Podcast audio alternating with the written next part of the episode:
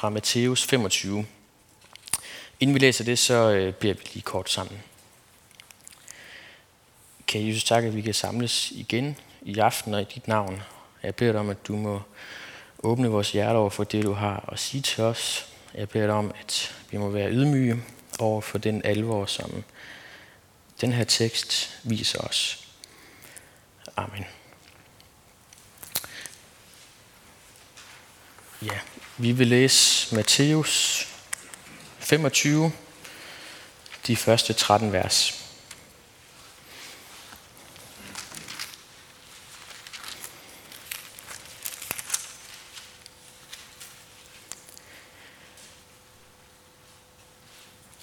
Og det er en lignelse, som Jesus fortæller. Da skal himmelriget ligne 10 brudepiger, som tog deres lamper og gik ud for at møde brudgommen. 5 af dem var tåbelige, og 5 var kloge. De tåbelige tog deres lamper med, men ikke olie. De kloge tog både deres lamper med og olie i deres kander. Da brudgommen lod vente på sig, blev de alle sammen døsige og faldt i søvn. Men ved midnat lød råbet: brudgommen kommer, gå ud og mød ham. Da vågnede alle pigerne og gjorde deres lamper i stand. Og de tåbelige sagde til de kloge: giv os noget af jeres olie, for vores lamper går ud. Men de kloge svarede: nej, der er ikke nok til både os og jer. Gå hellere hen til købmanden og køb selv. Men da de var gået hen for at købe, kom brudgommen, og de, der var rede, gik med ham ind i bryllupssalen, og døren blev lukket. Siden kom også de andre piger og sagde: herre, herre, luk os ind. Men han svarede: sandelig siger jeg jer, jeg kender jer ikke. Våg derfor, for I kender hverken dagen eller timen. Ja. Måden, jeg har valgt at gribe det an på i aften, er at dele prædiken op i 2 dele. Første del er vores spørgsmål til teksten. Altså vores spørgsmål til teksten for at få en bedre forståelse af den. Anden del af prædikenen er tekstens spørgsmål til os, altså en lidt mere direkte måde at formulere tekstens budskab på til os. Altså vores spørgsmål til teksten, og til sidst tekstens spørgsmål til os. For at forstå lidt mere, hvad den her tekst handler om, så har jeg valgt at stille de her 2 spørgsmål. For det første: hvad lærer teksten os om de tåbelige brudepiger? Og for det andet: hvad lærer teksten os om Jesus og om hans genkomst? Og det kommer til at foregå sådan, at jeg sætter teksten herop på væggen, og så har jeg tegnet nogle streger og kruseduller og sådan noget for at prøve at vise de her ting. Men altså første spørgsmål: hvad lærer teksten os om de tåbelige brudepiger? Jo, vi møder 5 tåbelige brudepiger, og de her 5 tåbelige brudepiger er en del af en gruppe på 10 brudepiger. Så har vi en fornemmelse af, hvad det er, der foregår. Der er nemlig bryllupsfest. Der er nogen, der er blevet gift. Hvis man var til bryllup sådan for et par tusind år siden i Mellemøsten, så foregik det lidt anderledes, end det gør i dag. Det var normalt, at brudgommen han tog hjem til sin brud, så blev de gift, og så satte han hende op på et ridedyr, og så red de igennem byen. Så kunne de tage nogle omveje og sådan noget igennem hele byen for at dele og vise deres glæde over at blive gift. Nu er Mellemøsten lidt et andet sted end i Danmark, så man er heller ikke så skarp på tiden. Og hvis man ser bryllupsinvitationer i dag, så står der meget præcis, hvornår man skal være de forskellige steder. Sådan var det altså ikke den her gang. Man var lidt mere afslappet i forhold til tid. Det er man måske også stadigvæk egentlig. Men så kunne de ride igennem byen, og på et tidspunkt ville de ankomme til brudgommens hjem, hvor der så kunne blive afholdt en bryllupsfest.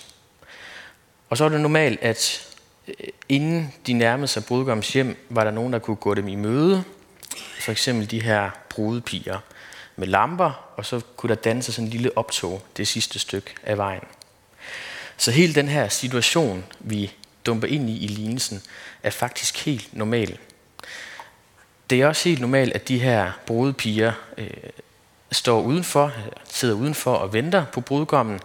Vi kan forestille os, det var i hvert fald almindeligt at holde bryllupper i de varme måneder af året, så vi kan sagtens forestille os, at man har gået lidt ud og ind af brudgommens hus, mens man har ventet. Det er en helt naturlig situation. Det er sådan set også naturligt nok, at brudepigerne, de falder i søvn. De tager deres lamper med, så venter de, og så falder de i søvn. Det tænker jeg sådan set ikke, der er noget mærkeligt i, fordi hvis han lader vente på sig, så kan man blive døsig. Det er aften, det er måske lidt varmt, man falder i søvn.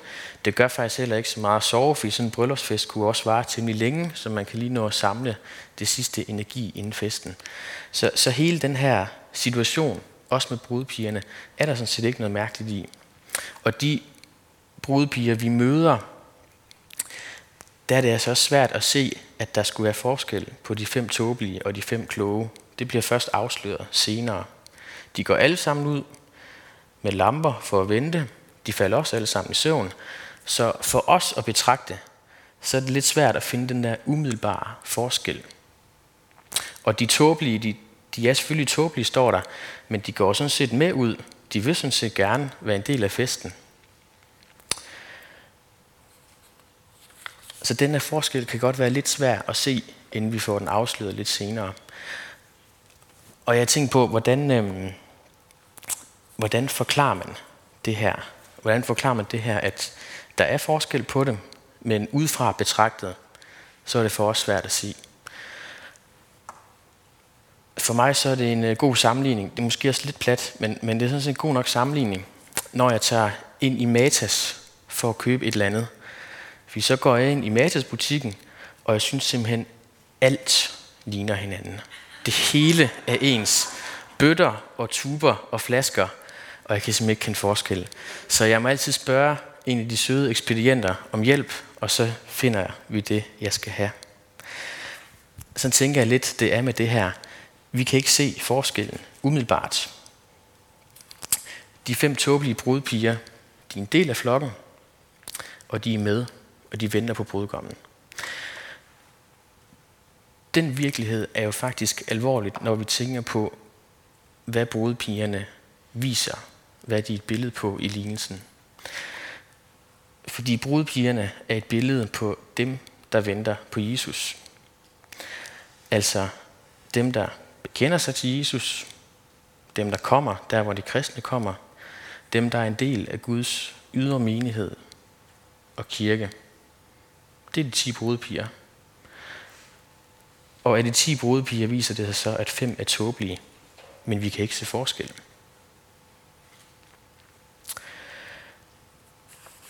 Det betyder 2 ting. For det første betyder det, at for Bibelen, både her, men i det hele taget, så er det en naturlig tanke, at der i den gruppe af mennesker, som kalder sig kristne, bekender sig til Jesus, i den gruppe er der nogen, som Jesus ikke kender den dag, han kommer igen. Det er den ene ting, vi lærer her. Den anden ting, vi lærer, og det synes jeg sådan set også er væsentligt nok, er, at vi kan umiddelbart ikke se den forskel. Den forskel er det ikke vores opgave at dømme. Den forskel er det Jesu opgave at dømme. Selvfølgelig kan der være nogle situationer, hvor nogen bekender sig som kristne, men meget tydeligt ikke lever som kristne. Så kan vi måske snakke om det. Men i udgangspunktet, når vi læser det her, så er det ikke fordi, vi skal prøve at sortere i dem, vi kender. I udgangspunktet, så må vi regne med, at dem, som kommer, der hvor de kristne samles, de tror også på Jesus, og det er nogen, Jesus vil kendes ved. Det må vi i udgangspunktet regne med. Men der er en forskel, for de er tåbelige, står der. Og hvorfor er de 5 tåbelige brudepiger tåbelige? Det er det, fordi at de tager ikke olie med til deres lamper. Hvorfor er det tåbeligt? Jo, det er tåbeligt, fordi lampen kører på olie, ligesom biler kører på brændstof. Og vi har lige hørt, at sådan et arrangement her med et bryllup, og man skal vente på brudgommen og hans brud, det kan trække ud, og det er helt normalt, at det trækker ud. Så det er også helt normalt, at man tager ekstra olie med. Det er simpelthen børnehaveklasse for brudepiger. Man tager ekstra olie med. Så den er god nok, når de bliver beskrevet som tåbelige. Fordi det, de gør, det er simpelthen tåbeligt og uansvarligt som brudepige at gøre. Det får også den konsekvens, at olien jo slipper op. Så det, at de ikke er klar på, hvad der med stor sandsynlighed kommer til at ske, altså de tager ikke deres olie med, og at olien slipper op, det ender med at blive deres ulykke.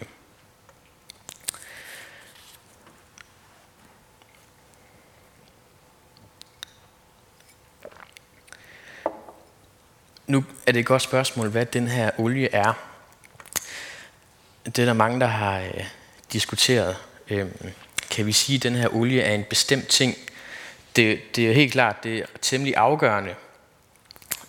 Og der er en stor forskel på dem, der har olie, og dem, der ikke har olie. Kan vi så, når det nu er en lignelse, sige, at olien er lige med et eller andet i den virkelige verden? Så det er sådan med lignelser, at de symboliserer noget, eller er billeder på noget. Og ofte så er lignelser billeder på en eller anden generel pointe, som Jesus vil fortælle. Ofte så er det faktisk ikke meningen, at man skal sidde med alle ting, personer og elementer i lignelsen, og så overføre det til et eller andet, tolke det som et eller andet. Olien her i den her lignelse, den er blevet tolket som mange forskellige ting. Nogle tolker olien som troen. Det giver egentlig god mening. Der er nogen, der tror, der er nogen, der ikke tror. Nogle tolker det som nåden, helligånden, de gode gerninger osv. Sådan der forskellige bud. Jeg tror ikke, det er tekstens pointe, at vi skal forstå olien som noget konkret. At olien symboliserer noget bestemt. Altså at selve olien er et eller andet. Det vil jeg godt forklare. Jeg synes faktisk, det er vigtigt nok at få med. Fordi hvis olien nu er noget bestemt, for eksempel tro eller helligånden, så hopper kæden simpelthen af. For i den her lignelse, så er olien noget, man kan dele til sidst. I hvert fald, hvis der er nok. De spørger jo, de tåbelige brudepiger spørger, kan vi få noget af jeres olie? Det kan de så ikke, fordi der er nok. Men det viser, at den olie, de har med at gøre her i lignelsen, det er noget, man kan dele. Det er også noget, man kan gå hen og købe, hvis man er sluppet op for det. Og det er noget, man kan opbevare i en kande. Det vil sige, hvis olien det er et symbol på noget i sig selv, for eksempel tro, nåde, gode gerninger, så holder det ikke rigtigt, fordi troen er jo ikke noget, jeg kan dele med mine kammerater på den sidste dag. Nåden, det er jo ikke noget, jeg kan opbevare i en lille kande, og så slipper det op efterhånden, så kan jeg fylde lidt på. Det giver heller ikke mening, at det er gode gerninger, som man kan gå hen og skaffe sig i sidste øjeblik. Så hele lignelsen bryder lidt sammen, hvis vi vil forstå olien som noget bestemt. Den gør en forskel alligevel, den her olie. Så spørgsmålet er, hvordan vi skal forstå det. Jeg tror ikke, vi skal forstå det at have ekstra olie i kanden, som at man har noget bestemt, men som at være noget bestemt, nemlig klar. Altså olien i sig selv er ikke en eller anden hemmelig ting, vi som kristne skal have. Men det at have olie, have sørget for det, det er et udtryk for en tilstand, nemlig at være klar på Jesu genkomst. Det giver sådan set god mening, for i lignelsen, der møder vi de kloge brudepiger. Det viser sig, at de har olie, og fordi de har olie, så er de klar. De tåbelige brudepiger har ikke olie, fordi de ikke har sørget for det, så er de ikke klar. Jeg tror, det er sådan, vi skal forstå det med olien. Og det er vigtigt lige at få med, fordi det er egentlig det, der er hele lignelsens pointe, at være klar til, at Jesus kommer igen. Det er også det, Jesus siger til sidst. Våg derfor. Den sidste ting, som jeg i hvert fald lige tager med her, teksten lærer os om de tåbelige brudepiger, det er noget, Jesus siger om dem til sidst. Til sidst siger, det er brudgommen, der siger det, jeg kender jer ikke. Dem, som ikke er klar, når Jesus kommer igen, dem kender Jesus ikke. Det her, det lærer os noget om, hvad fortabelsen er. Fortabelsen, det er altså en adskillelse fra Jesus. Her i lignelsen bliver det vist ved, at døren er lukket, og Jesus og brudgommen åbner den ikke op. Fortabelsen, det er en adskillelse, fysisk og åndeligt fra Jesus. Og det er en definitiv adskillelse, altså i evighed. Og så er det at gå fortabt dybest set, at Jesus ikke kendes ved mig, og han kommer aldrig til det. Så længe mennesker stadig er i live, så står Jesus med åbne arme, hvis man omvender sig til ham. Og det er der en enorm trøst i. Men der er også en enorm alvor i, at en dag, så gør Jesus ikke det længere. Så kendes Jesus ikke længere ved dem, der ikke troede på ham. Den sidste ting, vi lærer om de tåbelige brudepiger, de bliver adskilt. De går fortabt. Altså, om de tåbelige brudepiger lærer teksten også. De kommer i Guds menighed, og vil sådan set også på en eller anden måde gerne have med Jesus at gøre. Men de er ikke klar til, at Jesus kommer igen. Og det har den konsekvens, at de går fortabt. Det var første spørgsmål til teksten. Det andet spørgsmål til teksten er, hvad lærer den os så om Jesus og Jesu genkomst? I den her tekst bliver brudgommen et billede på Jesus. Og det er en brudgom, der skal komme til hans bryllupsfest, gå ind til den med sin brud. Bryllupsfesten, det er andre steder i Bibelen et udtryk for den evige frelse, eller evigheden på den nye jord, hvor Guds rige skal være.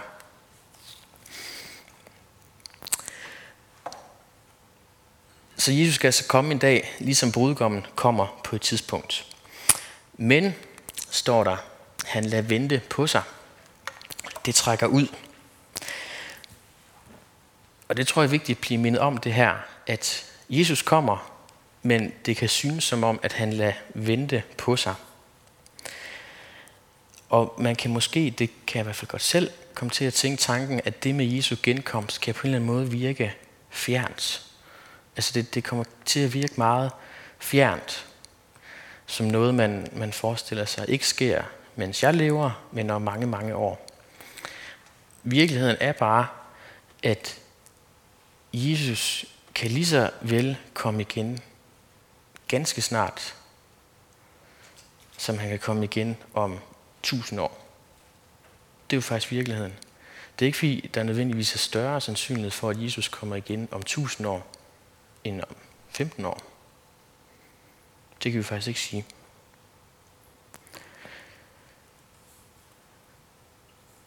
Jeg tænkte over, hvordan man skal prøve at anskueliggøre det her lidt med Jesu genkomst.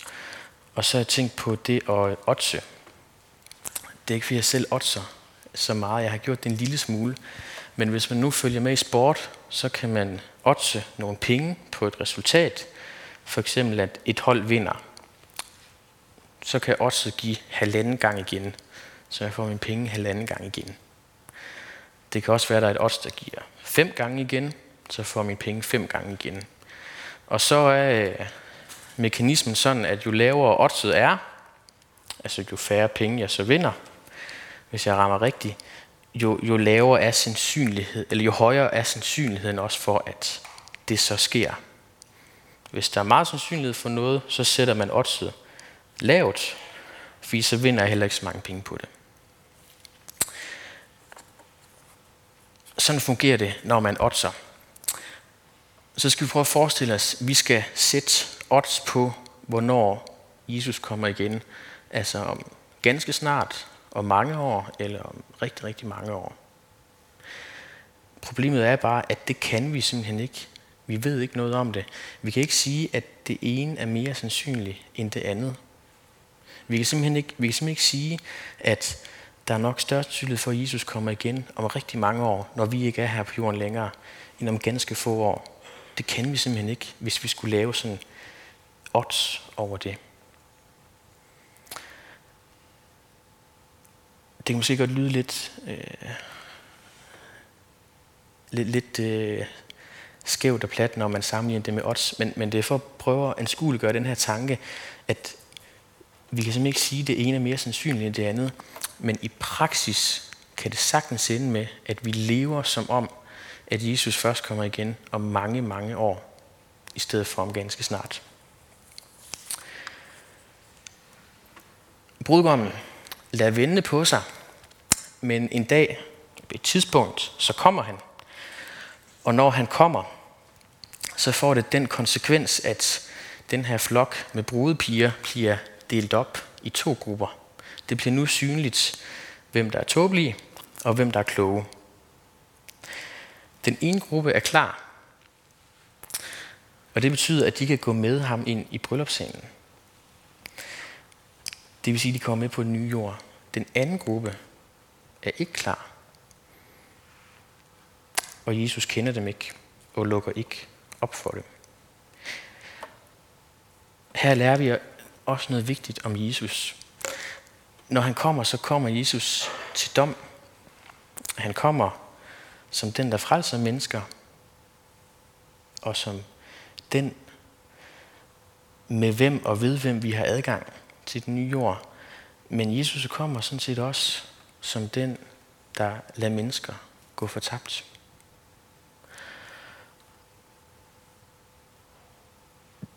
Det er også noget, Bibelen sætter ord på flere steder, det her, at det med fortabelsen og helvede, det er egentlig noget, Gud er herre over. Det er et sted, hvor Gud regerer. At det er Gud, der dømmer folk til fortabelse, og det er Gud, der lukker porten til fortabelsen. Det synes jeg faktisk er ret alvorligt. Jeg kan ikke helt huske, hvor det er, men der er en bog, jeg tror måske det er C.S. Lewis, som ellers har skrevet gode bøger, men hvor han prøver at give et eller andet billede af helvede, og forklare, hvad det handler om. Så siger han, at døren til helvede er lukket indenfra. Døren til helvede er lukket indenfra. Og med det mener han, at Gud vil egentlig gerne, at de mennesker, der ender i helvede, ikke gjorde det. Men at han kunne åbne dør til dem og få dem ud. Så siger den her forfatter, at døren til helvede er lukket indefra. Det vil sige, at dem, der ender i fortabelsen, de vil det, og de vil ikke være et andet sted.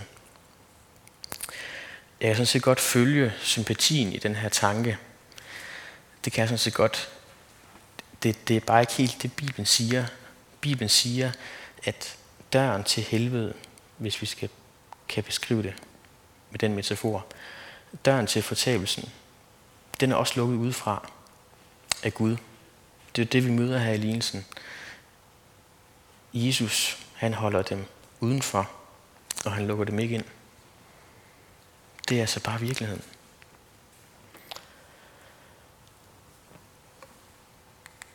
Den sidste ting, teksten lærer os om Jesus. Altså, en dag skal Jesus komme igen, oprette Guds evige rige på en ny jord. Jesu genkomst kan virke til at trække ud, men en dag kommer han til dom og til adskillelse. Og det her, det er også tekstens, eller vores spørgsmål til teksten, som skulle forklare teksten lidt mere for os.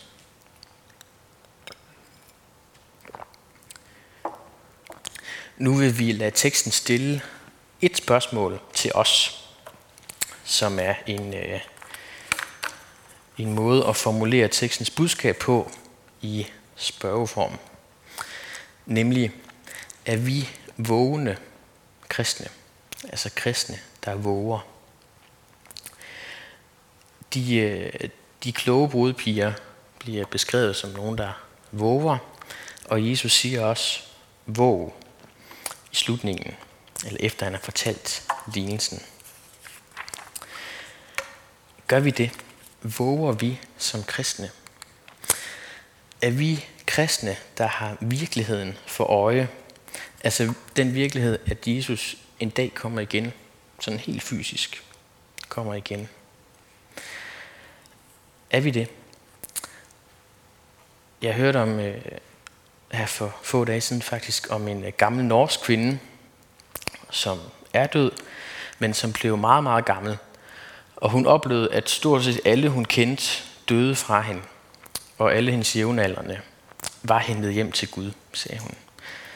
En dag så spørger hun sit barnebarn, lidt rådvild, så spørger hun, tror du Gud har glemt mig? Han har hentet alle de andre hjem. Mon Gud har glemt mig? Jeg ved ikke, hvor alvorligt hun egentlig mente det. Men jeg synes, det var meget sigende, at hende her, den gamle kvinde, levede jo i en bevidsthed om, at grænsen ind til evigheden, den er tæt på. Det er selvfølgelig nemt at se for hende, fordi hun er meget gammel. Men i virkeligheden er den tæt på for os alle. Den bevidsthed levede hun i. Det synes jeg, hendes spørgsmål og tanker afslører. At evigheden er tæt på, og snart skal vi møde Jesus. Den virkelighed levede hun i. Gør vi det samme? Af og til så tænker jeg på, hvordan det mon vil være, når Jesus kommer igen. Vi kan læse i 1. Thessaloniker 4:16, tror jeg det er. Jeg tog det faktisk ikke lige med, men jeg mener der, det står, at der skal komme engle, som skal gå ud på jorden og kalde dem, der tror på Jesus, til sig. Så jeg forestiller mig, hvordan vil det være? Og nogle gange har jeg bare siddet hjemme på et værelse og tænkt, kan jeg vide, hvordan det vil være? Altså, er det en aften som i aften? En helt almindelig onsdag aften, hvor man sidder enten til møde eller sidder hjemme i stuen. Så forestiller jeg mig, hvordan vil det se ud? Altså, prøv at tænke, hvis der kom en engel nu her, vil jeg så kunne se en engel gå langs fortovet hen mod mit hus? Vil der være lyn og torden? Hvordan vil det være, har jeg tænkt. Jeg ved ikke særlig meget om, hvordan det vil være. Men jeg synes faktisk, det er lidt alvorligt og skræmmende at tænke på, det skal simpelthen ske en dag. Selvom vi ikke kommer til at opleve det. Det er ikke sikkert. Men en dag, så er der nogen, der kommer til at opleve, at Jesus simpelthen kommer ned på jorden. For eksempel her i Ølgod. Og så går der engle rundt og samler de kristne ind. Det er simpelthen, jeg synes simpelthen, det er vildt og også alvorligt at tænke på, at det skal simpelthen ske en dag. Er det en virkelighed, vi lever med og har for øje? Vi må også spørge os selv, om vi lever i erkendelsen af, at Jesu genkomst, den vil skabe et skel mellem frelste og ufrelste. Lever vi med den virkelighed for øje, at Jesu genkomst skaber et evigt skel? Når Jesus kommer igen, så bliver der lavet et skel ned gennem alle mennesker, ned gennem hele menneskeslægten i hele verdenshistorien, og jo faktisk også ned igennem de mennesker, som er en del af flokken, der venter på ham, i hvert fald i det ydre. Lever vi med den virkelighed for øje? Det er sådan set også alvorligt, det her, synes jeg. Nogle af dem, der har sat sig meget ind i kirkehistorie og sådan noget, de siger, at der hvor den her tale om skellet mellem frelst og ikke frelst, mellem det at kende Jesus og ikke kende Jesus, der hvor det bliver utydeligere, der nærmer frafaldet sig. Altså der hvor man i mindre grad taler om, at der er så nogen, der bliver frelst, og der er nogen, der ikke bliver frelst. Der hvor det bliver utydeligere, der træder frafaldet snart ind. I større eller mindre grad. Det er ikke sikkert, at det sker sådan hver gang. Nogle gange kan der heldigvis så ske nogle vækkelser. Men jeg synes alligevel, at det er en påmindelse, at den her, når Bibelen taler om det her skel mellem mennesker, så er det faktisk vigtigt. Og det kan også være en lille indikator på menigheders åndelige tilstand.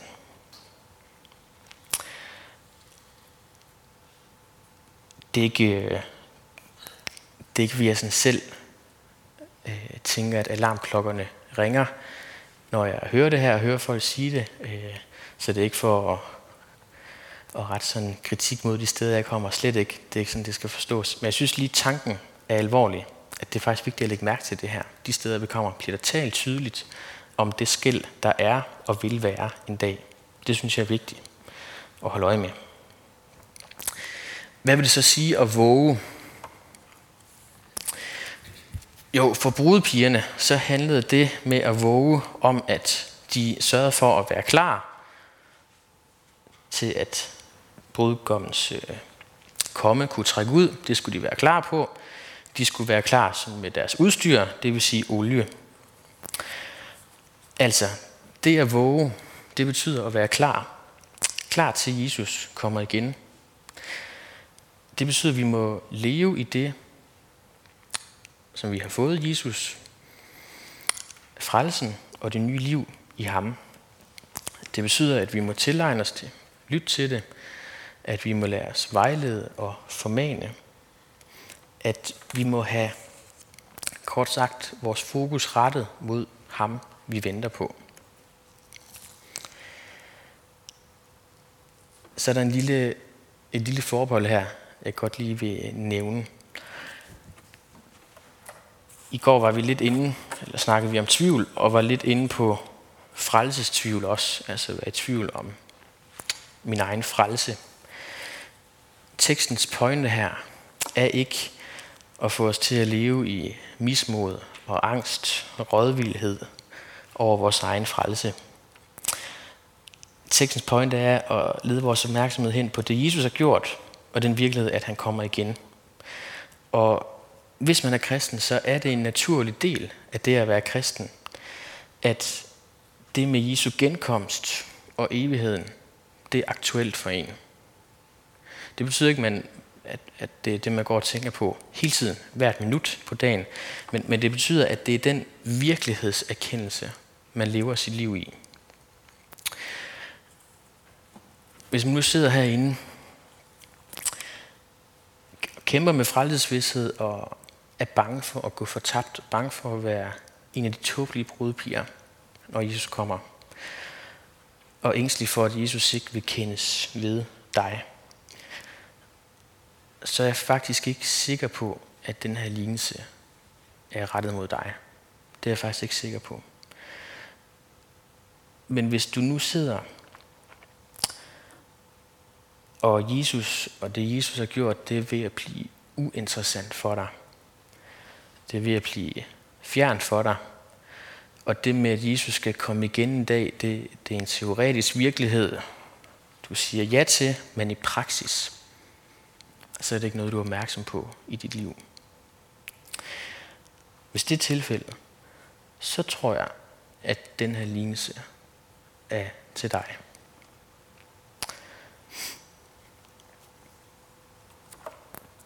Ja.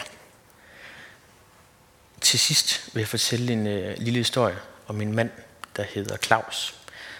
Han døde for nogle år siden. Og jeg kan godt fortælle det her, fordi det er noget, han selv har fortalt fra talerstole rundt omkring, så det er sådan set offentligt nok. Men Claus, Han havde arbejdet i Guds rige mange år, været prædikant, levet med Jesus mange år. Men fortæller han, ifølge ham selv, det er hans egen oplevelse af det, så begyndte hans fokus på Jesus at glide lidt bort.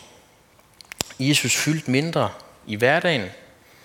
Det med evigheden var mindre aktuelt for ham, og der var andre ting, der optog ham. For ham var det nogle konkrete ting i form af sejlads og aktiehandel og sådan noget. Det er egentlig ikke så afgørende, hvad det er, men pointen var, at hans fokus det gled væk fra Jesus. Og efter Claus' eget udsagn, så var han bevæget sig ind på frafaldets vej, ifølge ham selv. Han var blevet åndeligt sløv, og han opdagede det ikke. Indtil at Gud så griber ind og rammer ham med alvorlig sygdom, fysisk og psykisk. Han oplever også at miste al sin menneskelige stolthed. Stolthed og ære, som han sådan havde bygget op over et helt liv, oplevede han. Forsvandt og siger det selv sådan, han blev simpelthen ribbet for alt. Ribbet for alt, siger han. Så blev han knækket som menneske, ifølge ham selv. Men ind i den her sygdom, og i det, at han blev knækket af Gud, der blev han også vækket af den åndelige søvn, han var på vej ind i, siger han. Og han blev styrket og rodfæstet i troen på Jesus. Og siden da, når han har fortalt hans vidnesbyrd, så har hans forkyndelse lyttet så stærkt, at vi må simpelthen være klar til evigheden. Vi må være klar til at dø, eller klar til Jesu genkomst. Claus han siger selv, at han var faktisk bange for, at han var gået fortabt, hvis Jesus var kommet igen, inden han blev ramt af sygdommen. Han har betragtet sig selv som værende på frafaldets vej, dog uden egentlig at forlade Guds ydre menighed. At han kom stadig i kirke og var stadig en del af de her 10 hovedpiger, der venter på Gud. Men ifølge ham selv var han faktisk bange for, at han var en af de tåbelige hovedpiger, indtil Gud så greb ind. Det er vidnesbyrdet ifølge ham selv. Uanset hvad. Uanset hans egentlige åndelige tilstand. Så døde han for et par år siden i troen på Jesus. Og han var klar til at møde Gud. Og da han døde og trådte ind over grænsen ind til evigheden, så er han gået ind til den her nye jord. Hvorfor gjorde Claus det? Hvorfor skete det med Claus? Jo, det skete jo, fordi han gik ind i døden med Jesus. Det er det, vi også møder i den her lignelse. Der er adgang til bryllupsscenen, til den nye jord med Jesus. Det er jo også et stort evangelium. Jeg synes, det er et stærkt vidnesbyrd, som jeg lige vil slutte med. Det er vigtigt at sige, at det kan være svært at sådan tænke, hvis man tænker tilbage i sit liv, er der nogle perioder, man har været på vej væk fra Gud, eller helt væk. Det kan vi have svært ved at sige. Men jeg synes, det er stærkt vidnesbyrd alligevel, fordi det vidner om, at der var noget i ham, der var på vej væk fra Gud. Om han var helt væk, kan vi have svært ved at sige. Men der var noget i ham, der var på vej væk fra Gud, indtil der så blev grebet ind. Ja, vi skal bede sammen. Kære Gud, jeg beder dig om, at du må minde os om den alvorlige virkelighed, at du en dag kommer igen, og at der skal være dom. Og Jesus ser også, at det kan være svært at leve med det for øje, især i en verden og hverdag, hvor der er så meget, der kan tage vores fokus. Jeg beder dig om, at du må gøre det, der er nødvendigt, sådan at vi bevarer os vågne, at du må vække os og forny os, indtil den dag, vi skal hjem til dig. Det beder jeg dig om, Gud. Amen.